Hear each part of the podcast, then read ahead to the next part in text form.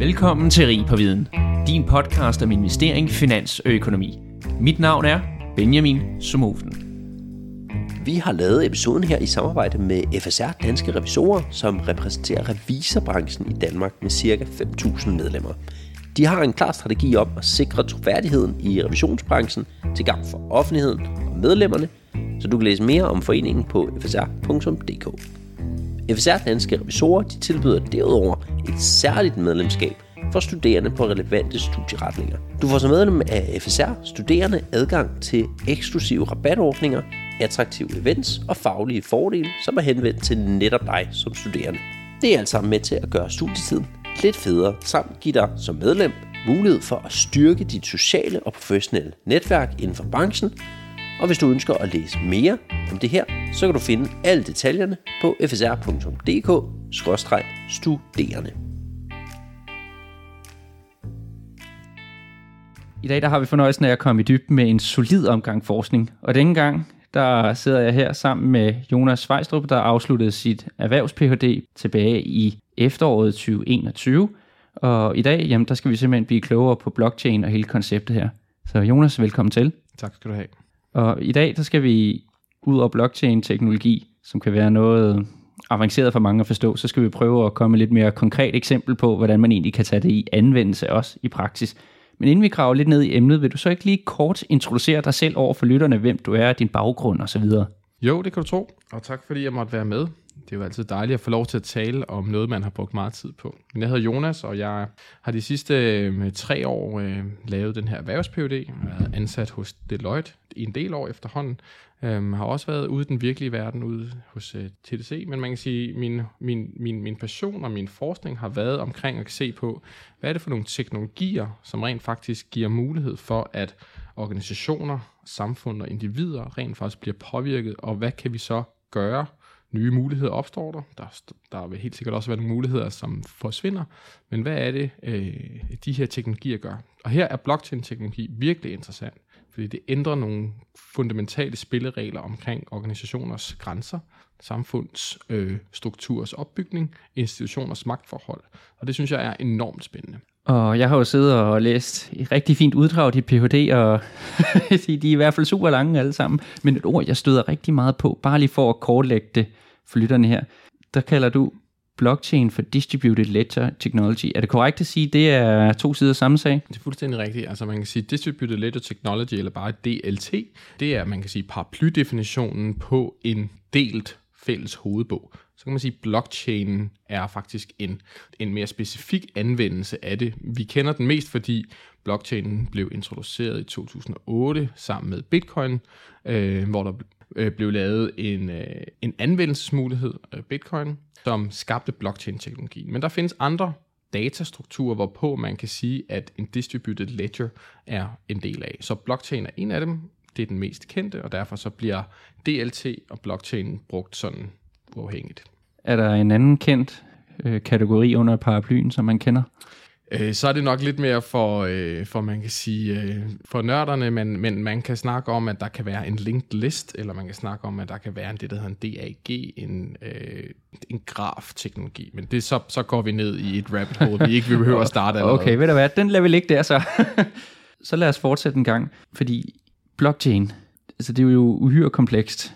Og hvad er det, du ser i det, der netop mm. gør det så interessant, hvis vi skal prøve at kode lidt ned på nogle få ord? Man kan sige, hvis vi prøver at lade være med at forklare det med, øh, hvad er det, men mere at kigge på, hvad er det for nogle problemer, som det løser.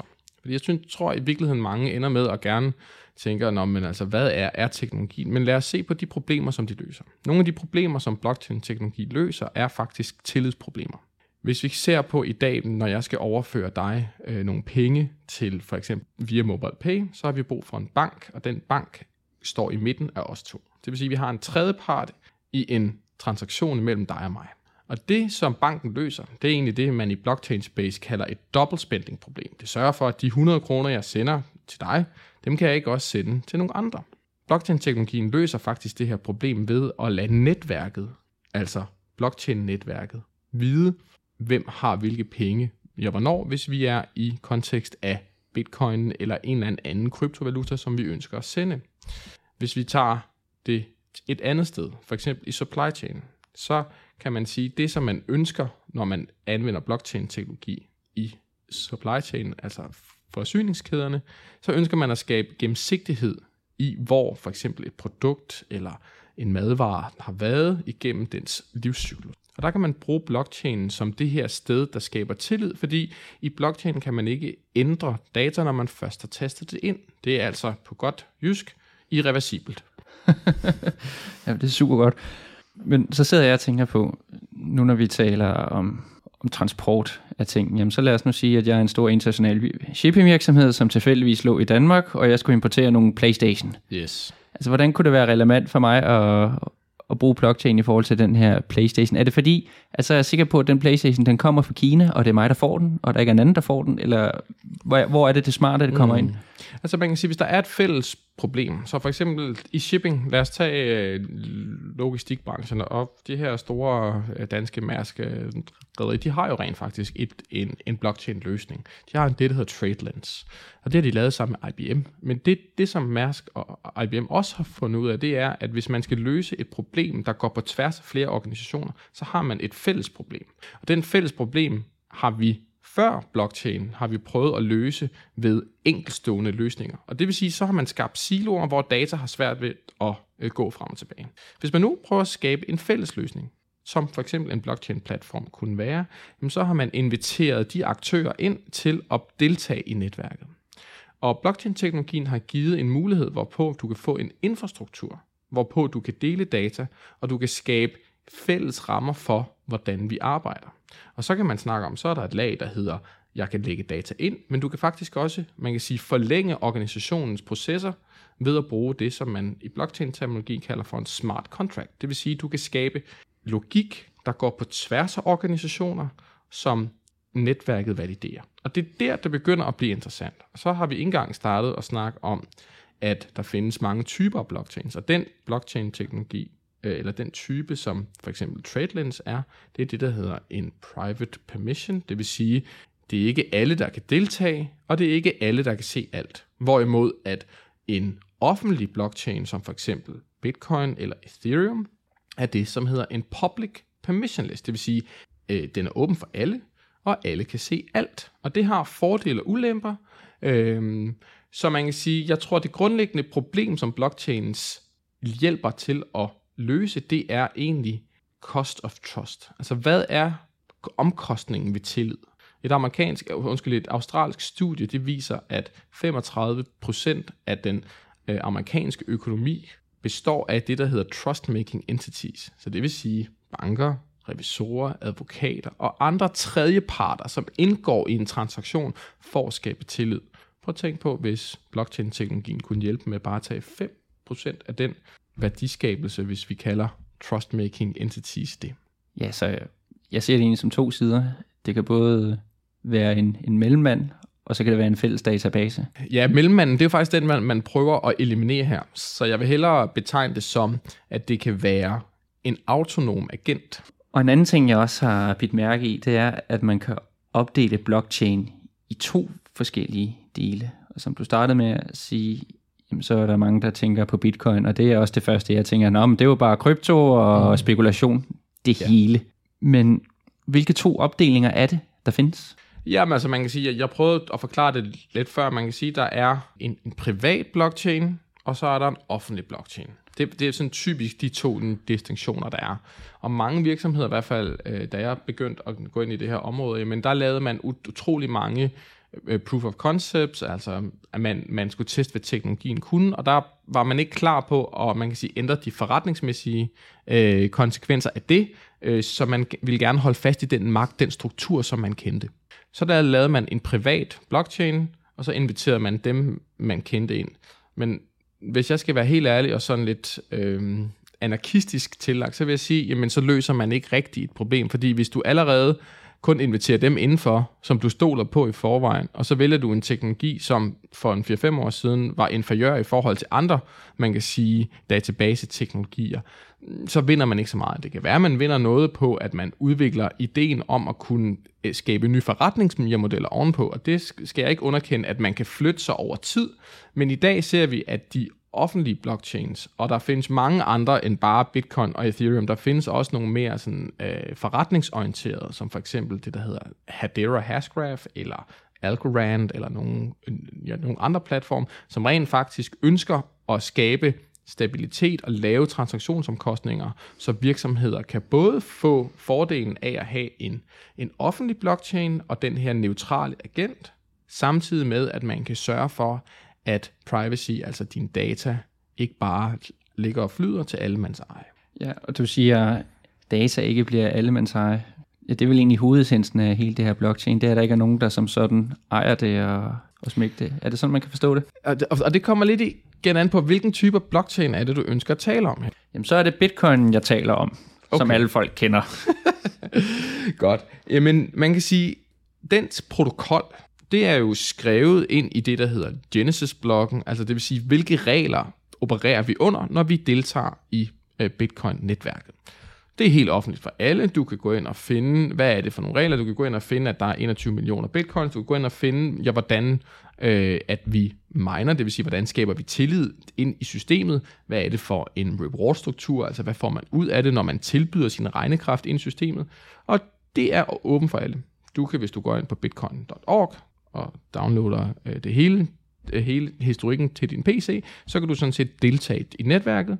Du kan øh, øh, prøve at tilbyde nogle transaktioner, øh, eller øh, hvad hedder det, køre dem igennem, og, og så videre. Det er åbent for alle, men du kan til gengæld også se, hvilken wallet, altså hvilken adresse, hvor hvilke bitcoin bliver ført fra den ene til den anden. Og det er der jo mange virksomheder, som synes, mm, den form for transparens ønsker jeg ikke, men til gengæld så ønsker jeg at give give, man kan sige, det vi kalder digitale fingeraftryk, altså hash values af en transaktion, den ønsker vi at lægge ud på en distributed ledger, altså ud på en blockchain et eller andet sted, så jeg kan kontrollere, at det dokument, som jeg nu påstår, rent faktisk skaber Certificate of Origin fra en Mærsk-container eller fra et par Nike-sko, som er produceret i Kina og til øh, og skal øh, afsættes på det amerikanske marked, jamen det er faktisk de her Nike-sko.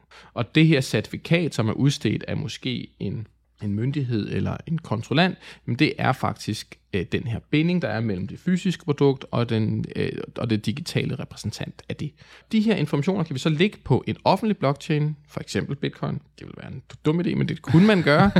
og så kunne man bruge det til at kontrollere, at det faktisk var det her certifikat, øh, der gjorde det, eller det var den her faktura, eller hvad det nu måtte være for et dokument, man ønskede at skabe et digitalt fingeraftryk af til senere brug. Ved du hvad, jeg synes, det var en, en rigtig god forklaring, du lige indledte podcasten her med. Og ingen undtagelse i dag, jamen, så skal vi selvfølgelig have fat i en forskningsartikel, og når man har skrevet en Ph.D., jamen, så har man jo skrevet flere forskningsartikler. Så i dag, der tager vi fat i din artikel 2, som du har skrevet, og den har navnet A Blockchain Enabled Platform for VAT Settlement. Altså så vil det sige en blockchain-platform for at afregne moms. Ja. Og vil du ikke lige over for lytterne introducere, hvad er det egentlig, du ønsker at undersøge her? Jo, det kan du tro. Øhm, tilbage for et par år siden, 2018 tror jeg det var, der, der kørte Deloitte faktisk en kronik i Berlingske, hvor de sagde, at altså, vi kan eliminere momsvindel. Og, øh, og det var jo interessant, specielt når man er et, et revisionshus, fordi det, det, det peger jo ned i, at man måske øh, kigger på sin egen, sin egen plads i det her økosystem, så om, om at skabe tillid. Og det øh, kørte der så nogle interne, øh, hvad hedder det, iterationer på, og det man faktisk blev enige om, det var, at man, det kunne være, at man faktisk blev nødt til, man havde flere spørgsmål, end man havde svar. Kunne det lade sig gøre? Hvad skulle der til? Og så videre, så videre. Og så sammen med Erhvervsstyrelsen, der, der gik man faktisk i gang med at sige, men hvis nu Deloitte ønskede at kigge på en erhvervs som jeg fik, kunne vi så undersøge det her spørgsmål om, kunne man eliminere momssvindel øh, ved hjælp af for eksempel øh, blockchain-teknologi. Så det vi prøver at undersøge, det er faktisk, kan vi kan vi eliminere momsvindel, øh, så vi får tilpas meget moms i kassen. Øh, cirka 4-25% af den danske øh, et indtægt kommer faktisk fra moms. Men samtidig kan vi så også gøre det sådan, så at de administrative byrder på virksomhederne, som staten jo egentlig pålægger virksomhederne at afregne moms for, at det ikke blev for meget, eller faktisk blev elimineret. Så, så man kan sige, inden under det, som hedder automatisk erhvervsrapportering, som var en del af den, af den af gamle digitaliseringsstrategi, jamen der havde Erhvervsstyrelsen til opdrag at undersøge de her områder, og der øh, var jeg så heldig at blive koblet med på det her øh, projekt, og vi, øh, og, og vi undersøgte så, om blockchain-teknologien kunne være en mulighed.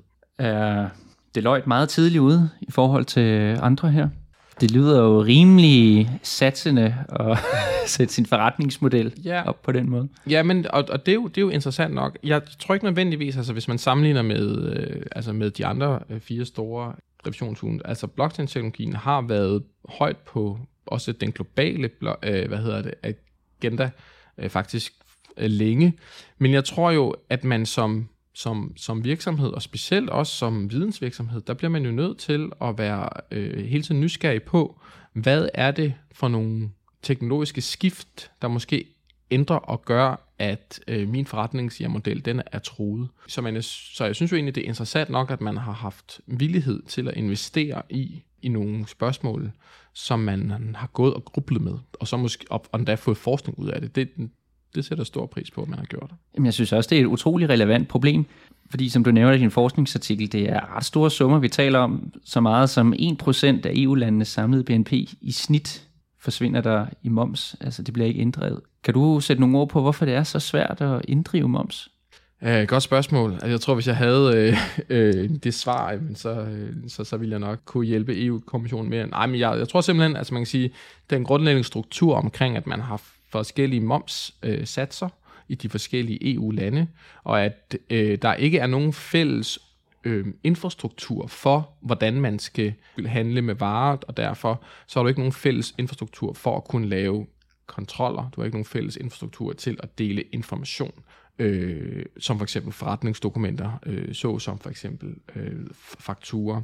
Og, og når man ikke har det, og man har forskellige, øh, hvad hedder det, lovgivning i de forskellige lande, jamen så er der altså mulighed, og så man kan sige, øh, inden for, øh, hvad hedder den akademiske verden, snakker man meget omkring sådan noget informationsasymmetri, og det er i virkeligheden den informationsasymmetri, som de her kriminelle, øh, der laver de her momskarusseller, egentlig udnytter, med at man har mulighed for at sige, man har øh, hvad hedder det, købt noget i det ene land, og man har afsat det i et andet land, og så skal man have sin moms refunderet i det nye land. Men skattemyndigheden har desværre ikke mulighed for at kontrollere det godt nok.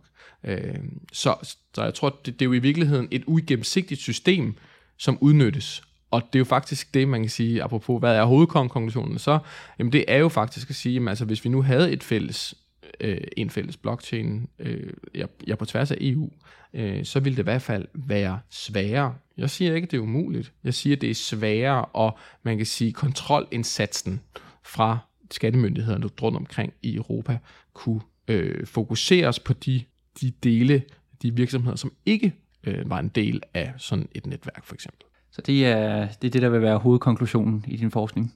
Ja, og så min for, altså, så hovedkonklusion er faktisk også, at med den teknologi, som vi har nu, jamen, så vil det faktisk være muligt, i hvert fald i en dansk kontekst, rent teknisk, at kunne gøre det. Jeg siger Altså, det er vigtigt at understrege her, at det her det er et teknisk studie, om teknologien kan understøtte de volumens- og transaktionsstørrelser, der er pt.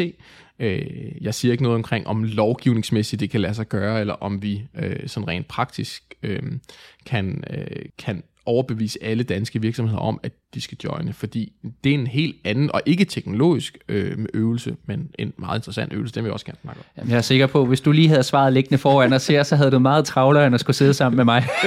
der var rigtig mange, der er interesseret i det. Ja, lige præcis.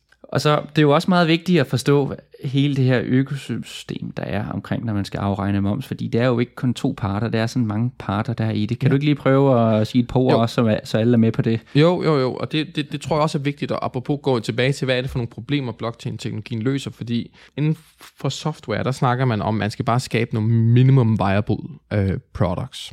Men inden for blockchain-teknologien, der snakker man om, at man skal have nogle minimum viable ecosystems. Så hvad er den mindste mulige økosystem? Så hvilke aktører skal så minimum være med? Det, jeg har beskrevet her i artiklen, er øh, dem, som, som man kan sige øh, skal være med. Det vil sige, det er en køber, det er en sælger, og så er det staten. Så har jeg tilføjet to mere. Jeg har tilføjet banken, og jeg har tilføjet revisor. Men hvis man også kigger lidt ned i, øh, hvorfor er banken og revisionen egentlig interessant her. Man kan sige, hvis man bliver helt blockchain-anarkist, så vil man sige, så er der kun to parter, det vil sige køber og sælger. okay, så har vi at gøre med en stat, der også ønsker, der er nogle, der er nogle regler, der er noget lovgivning, der skal følges, så bliver vi nødt til at kunne afregne momsen i transaktionsøjeblikket. Så er øh, staten også nødvendig. Den nuværende infrastruktur, vi har i dag, den måde, som du indbetaler moms, hvis du har en virksomhed til øh, staten, jamen det er jo ved, at du sender nogle penge til Danske Bank, fordi det er Danske Bank, som ligesom holder styr på, øh, hvad hedder det, Skattestyrelsens penge, eller de har i hvert fald kontoen. Så vi kan ikke rigtig sende pengene noget, noget steder hen, uden at vide, hvor vi skal sende det hen. Så kan man spørge sig selv, jamen, hvad skal revisionen så gøre? Og man kan sige, det som vi faktisk har lagt op til, eller det jeg har lagt op til i den her artikel, det er, at revisionsdelen, det er egentlig bare som en smart contract. Man kunne godt tage den helt ud, og så sige, jamen den transparens, den historik af transaktioner, som vi har imellem køber og sælger, som er øh, afregnet til staten, lagt ind på en bank, jamen hvorfor har vi behov for at revidere den? Fordi den er irreversibel, det vil sige, at vi kan ikke øh, køre den tilbage, og vi beregner momsbeløbet i det i transaktionen som sådan. Men vi har valgt at tage den med, fordi der er mulighed for, at over tid, så er der også dele af transaktionerne, eller dele af regnskabet, det ved du, du sidder og kigger på regnskaber, som måske har lidt mere sådan blød karakter. Der vil være en vurdering ind over det. Transaktionerne i sig selv, de er rimelig hårde, der er ikke så meget at komme efter, men der vil være en vurdering, når en revisor skal forholde sig til, om en virksomhed, om de tror, at virksomheden for eksempel er øh, opretholdt et år efter. Og der kan være andre forhold, hvor man skal være lidt mere sådan, øh, hvor den menneskelige øh, ja, vurdering, selvfølgelig på baggrund af data, men stadigvæk øh, øh, er nødvendig. Så derfor så er revisoren egentlig med, så revisoren har mulighed for at give den øh, opinion på baggrund af det data, så vi kigger fremad. Okay. Jeg bliver faktisk lidt interesseret i nu det her med banken, som du sagde, fordi på den ene side startede med at nævne, at det skal være den her agent-blockchain, mm. og derfor har vi så ikke behov for de andre agenter. Men nu kommer vi så til at tale om, at alligevel kunne det være ret smart at have en bank og revisionshus med ind. Er det mere som sådan øh, en første proces, at man tænker det, og så har banken kun en, en konto, eller hvordan ja, skal det forstås? Altså det, det, er jo, det er jo lidt sjovt, ikke? fordi man kan sige, at få udgivet forskning øh, handler jo også om øh, at bygge oven på, hvad der eksisterer. Og jeg tror simpelthen, at jeg havde haft svært ved at få den her forskningsartikel accepteret i et internationalt tidsskrift, hvis jeg havde bare skrevet sig, at vi øh, sletter bare banken og revisionen, punktum. Det så, er, så blev der, det lidt for anarkistisk. ja, men ja, og man kan sige, det som jo er hele formålet her, det er jo Selvfølgelig, man kan sige, over tid, der kan det sagtens være en, et mål omkring at fjerne banken, i hvert fald som opbevaring af penge og clearing, eller man kan sige, og sikring af dobbeltspending problemet. Men en bank har jo mange andre funktioner. Der er jo også rådgivning, der er jo også altså investering, men man kan sige, selve rørene, selve infrastrukturen, jamen den kunne blockchain-teknologien sagtens gøres sig til. Men nu har vi taget det med, fordi det stadigvæk i 2022 stadigvæk er institutioner, som vi mener, vi har brug for i samfundet. Øh, institutioner, som jo også hele tiden øh, har nødt til at spørge sig selv, hvilken rolle spiller øh, vi? Øh, og jeg ved jo også, at at øh, bankerne er nogle, ja, er nogle af dem, som har adopteret blockchain-teknologi aller øh, tidligst, øhm, og de bruger det så, man kan sige, øhm, på en lidt anden måde end, man kan sige, øh, Bitcoin-tanken var med at fjerne bankerne, fordi man kan sige, at Bitcoin er jo født ud af, af øh, hvad hedder det, 2008-krisen, øh, hvor at øh, alle de her store amerikanske banker, de blev reddet af den amerikanske stat, og var ligesom en græsrods øh, protest imod too big to fail, og, og, og alt det her. Øh, men, men altså, de har deres egen blockchain-teknologi, der hedder øh, Corda, som er øh, også en rigtig mm, udmærket teknologi til øh, bank- og forsikringsområdet. Og hvor sikre er vi på, at det her med de lange briller vil noget, der kommer til? til? Er det et spørgsmål om tid, eller er det stadigvæk så nyt, mm. at man ser det bare som det mest mulige, der vil yeah. ske? Altså, nu er jeg jo nok rimelig biased, når jeg, når jeg svarer, men, men, men jeg tror, altså, hvis vi ser på, hvad er det for nogle trends, øh, hvad er det for nogle markedsdynamikker, der er i øjeblikket. Øh, vi har lige øh, kommet igennem covid, i hvert fald det meste af verden øh, er ved at være igennem øh, covid. Vi har en krig i Ukraine. Begge de to øh, ja, events kræver mere gennemsigtighed og mere resiliente forsyningskæder i verden. Godt. Så har vi en miljøkrise, som kræver, at vi bliver bedre til at holde styr på, hvor meget CO2 vi bruger. Det vil sige, at vi skal have styr på vores produkter, deres aftryk ned på, ned på komponentniveau. Så har vi nogle forbrugere, som begynder at stille sig selv det spørgsmål. Hvis jeg skal ud og købe et stykke tøj, hvordan køber jeg så det tøj, som har mindst muligt aftryk på den her jord, og det er produceret, så jeg kan tåle at gå i det. Det svar er faktisk rigtig svært at finde. Og alle de her trends, de peger imod, at man har behov for gennemsigtighed i, i forsyningskæden, og du har behov for det, vi kalder item level data. Og en god ven af hele det her accounting space, han hedder Robert Kaplan. Han har godt garanteret læst om. Han har skabt balance scorecard, han har skabt activity-based costing. Samtidig med, at jeg, øh, jeg forsvarede min PhD, der kom han ud med et koncept, som hedder e-liability, hvor at han beskriver, hvis vi skal løse det her CO2-problem, altså med at holde styr på, hvordan at, at CO2, altså den produktion, vi laver, at CO2'en den ligesom kan gå med produktet som en environmental liability, så har vi behov for en fælles infrastruktur, hvorpå vi kan holde styr på den her øh, e-liability. Og jeg kan bare ikke se, hvordan blockchain-teknologi, eller jeg kan ikke se, hvordan vi kan løse det her, uden at have en eller anden form for fælles infrastruktur, hvorpå vi deler data. Og blockchain-teknologiens karakteristika omkring at øh, skabe tillid og transparens, er faktisk, man kan sige, nogle af de grundlæggende svar til nogle af alle de problemer, jeg ridset op for lidt siden. Så er blockchain-teknologien her for at blive, det tror jeg bestemt på. Tror jeg, tror jeg, at den enkelte consumer eller jeg forbruger kommer til at forholde sig til blockchain-teknologi? Det tror jeg overhovedet ikke, fordi det er lidt ligesom i Fight Club-filmen. You do not talk about Fight Club, og det er lidt det samme med blockchain. You do not talk about it, fordi det skal virke. Det er en teknologi, det er ikke nødvendigvis en løsning. Og jeg tror, at det er jo det, hvor at vi som forbrugere kommer til at sige, jeg vil gerne have transparens, jeg vil gerne have tillid. Hvis det er på en blockchain, så tror jeg på det. Okay, men Jonas, ved du hvad? Lad os sige, jeg er super solgt på det her. Bankerne er super solgt, staten er super solgt, revisionshusene, de, de famler også om det. De siger, nu, nu skal vi bare videre. Ja. Hvem sætter det her i gang? Jamen det er der jo heldigvis rigtig mange, at der gør. Man kan sige, der findes jo allerede en hel masse løsninger derude. Så for mig at se, der behøver der ikke at være nogen, der skal sætte meget mere i gang. Nu handler det om, at altså man kan sige, det man i, øh, hvad hedder det, i blockchain-verdenen kalder for et base layer, altså bunden er ved, ved at være lavet. Så, så, så, så staten skal bare læne sig tilbage nu og vente på, at der kommer Nej, noget, jeg synes, noget, at staten skal gå i gang med at kigge på nogle af de eksisterende platforme, der er derude. Begynd at bygge applikationer på dem. Begynd at bygge øh, løsninger, som inkorporerer den her autonome agent, så den tillid til øh, transaktionen, den højnes.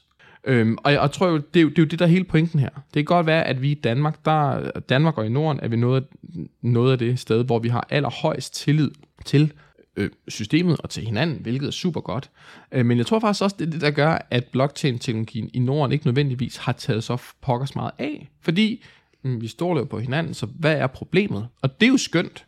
Jeg kan så jeg fortælle, at hvis vi går til andre steder i verden, jamen der er det ikke nødvendigvis øh, ja, det samme. Og, og faktisk også i, i mit sidste paper, i min, i min afhandling, jamen der, der, der, der beskriver jeg, jeg vil lidt omkring, hvad er tillid egentlig? Og der kan man se på, at at øhm, altså tilliden, det kan bestå af institutional trust, øh, så det vil sige altså tillid til øh, offentlige institutioner, til banker, til, til, til, til sådan de der kerne øh, institutionsenheder øh, i et samfund. Og hvis du jeg for eksempel går til øh, nogle af de afrikanske lande, eller øh, nogle af de sydamerikanske lande, jamen så er tilliden til staten, den er faktisk meget begrænset. Du behøver faktisk ikke engang gå meget længere ind til Tyskland.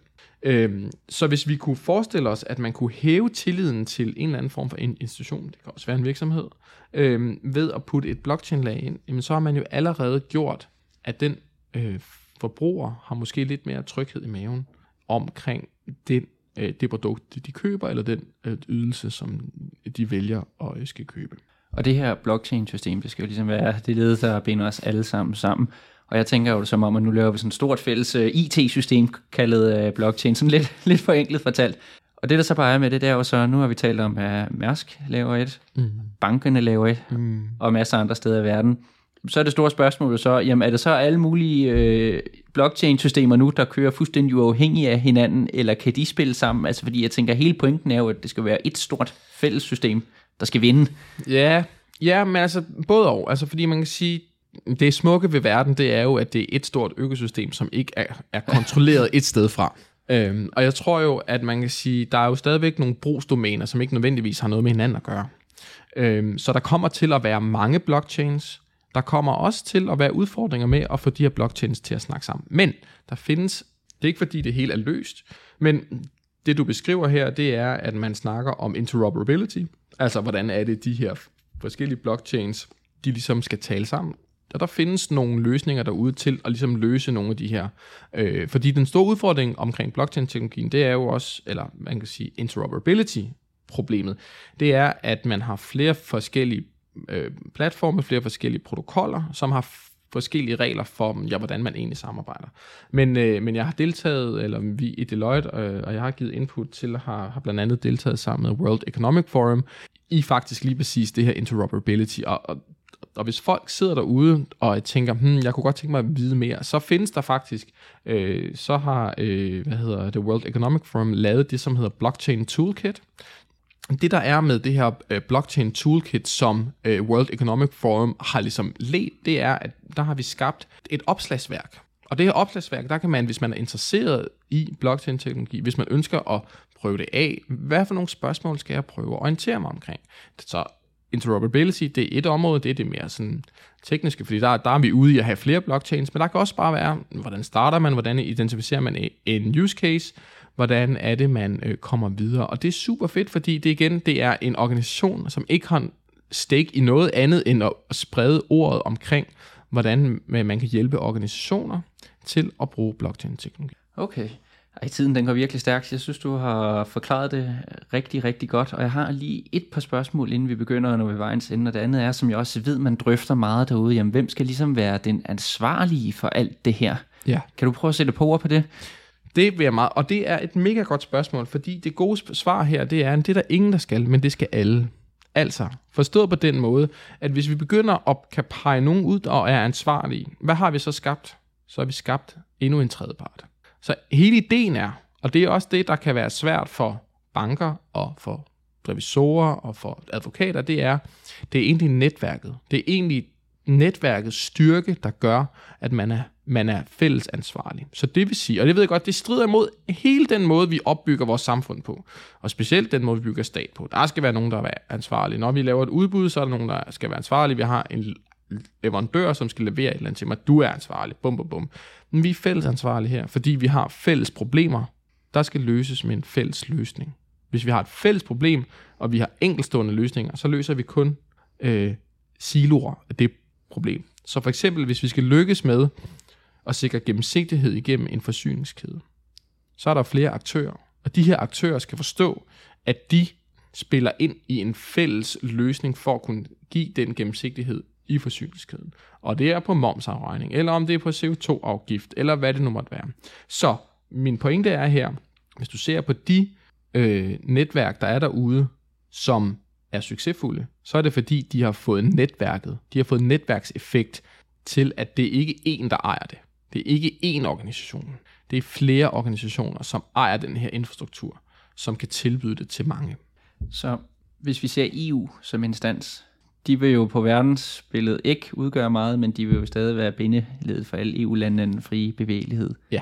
Skal de så foretage sig noget ud for den tese her? Det eller, skal de bestemt. Eller skal de lade landene, virksomhederne under sig? Men, men og det, det, det er et godt spørgsmål. De gør allerede noget. Der findes det, som hedder EPSIS, European Blockchain Services Infrastructure, hvor alle medlemslandene er blevet inviteret til at være med. Så der findes, og, øh, og der er faktisk skabt nu det, der hedder et EPSIS-netværk, hvor man prøver at gøre det muligt for EU-lande at deltage og være med til at kigge på fælles problemer. Og her er moms en af use casene. Der er også sådan noget som identitet, fælles identitet, digital identitet på tværs af EU.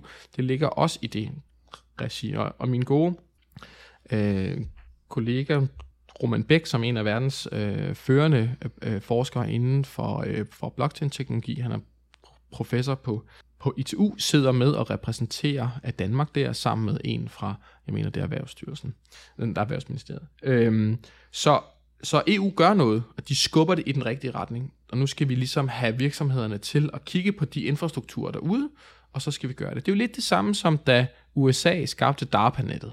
Hvad skulle vi bruge det? Det var en flok, øh, øh, hvad hedder det, universiteter, der kunne tale sammen, eller forsvar. Mm, internettet kom til at ændre rimelig meget. Og jeg tror, at vi, alle de fejl, som internettet har, og det er blandt andet, internettet kan ikke skabe knaphed. Det skaber kun kopier. Internettet øh, er øh, utrolig resilient. Øh, men, men, men det der med at have mikrobetalinger, det kan vi stadigvæk ikke helt. Og de to ting og skæng, omkring at skabe knaphed og skabe betalinger, det er to lag, eller det er et lag, som øh, blockchain-teknologien det kan skabe ovenpå. Og vi er slet ikke gået ind i den her snak om NFT og non-fungible tokens og knaphed og nye forretningsmodeller, som vi kunne snakke om i 100 år. Øh, men, men det man kan sige, det er der, hvor at jeg tror, at vi er. Har vi, har vi mass adoption endnu? Nej, overhovedet ikke. Kommer det? Det tror jeg. Men tilbage til min Fight Club-analogi. Jeg tror, at den, den gængse øh, forbruger ikke nødvendigvis kommer til at mærke det, medmindre de ønsker at dykke ned i alt det her. Jamen ved du hvad, lad det være ordene her for i dag. Vi har jo slet ikke 100 år til at lave den her podcast, så vi er nået til vejs ende, og Jonas, jeg vil bare sige tusind tak, fordi du vil være med her i Rig på Viden. Velkommen. Tak for, at du lyttede med til Rig på Viden. Jeg håber, at du lærte noget, og hvis du nu synes godt af vores podcast, så kan du støtte os ved at følge den på Spotify eller skrive en anbefaling på iTunes. Inde på LinkedIn, der kan du følge André Thormand, Benjamin Somofen eller Henrik Fode Rasmussen. På genhør.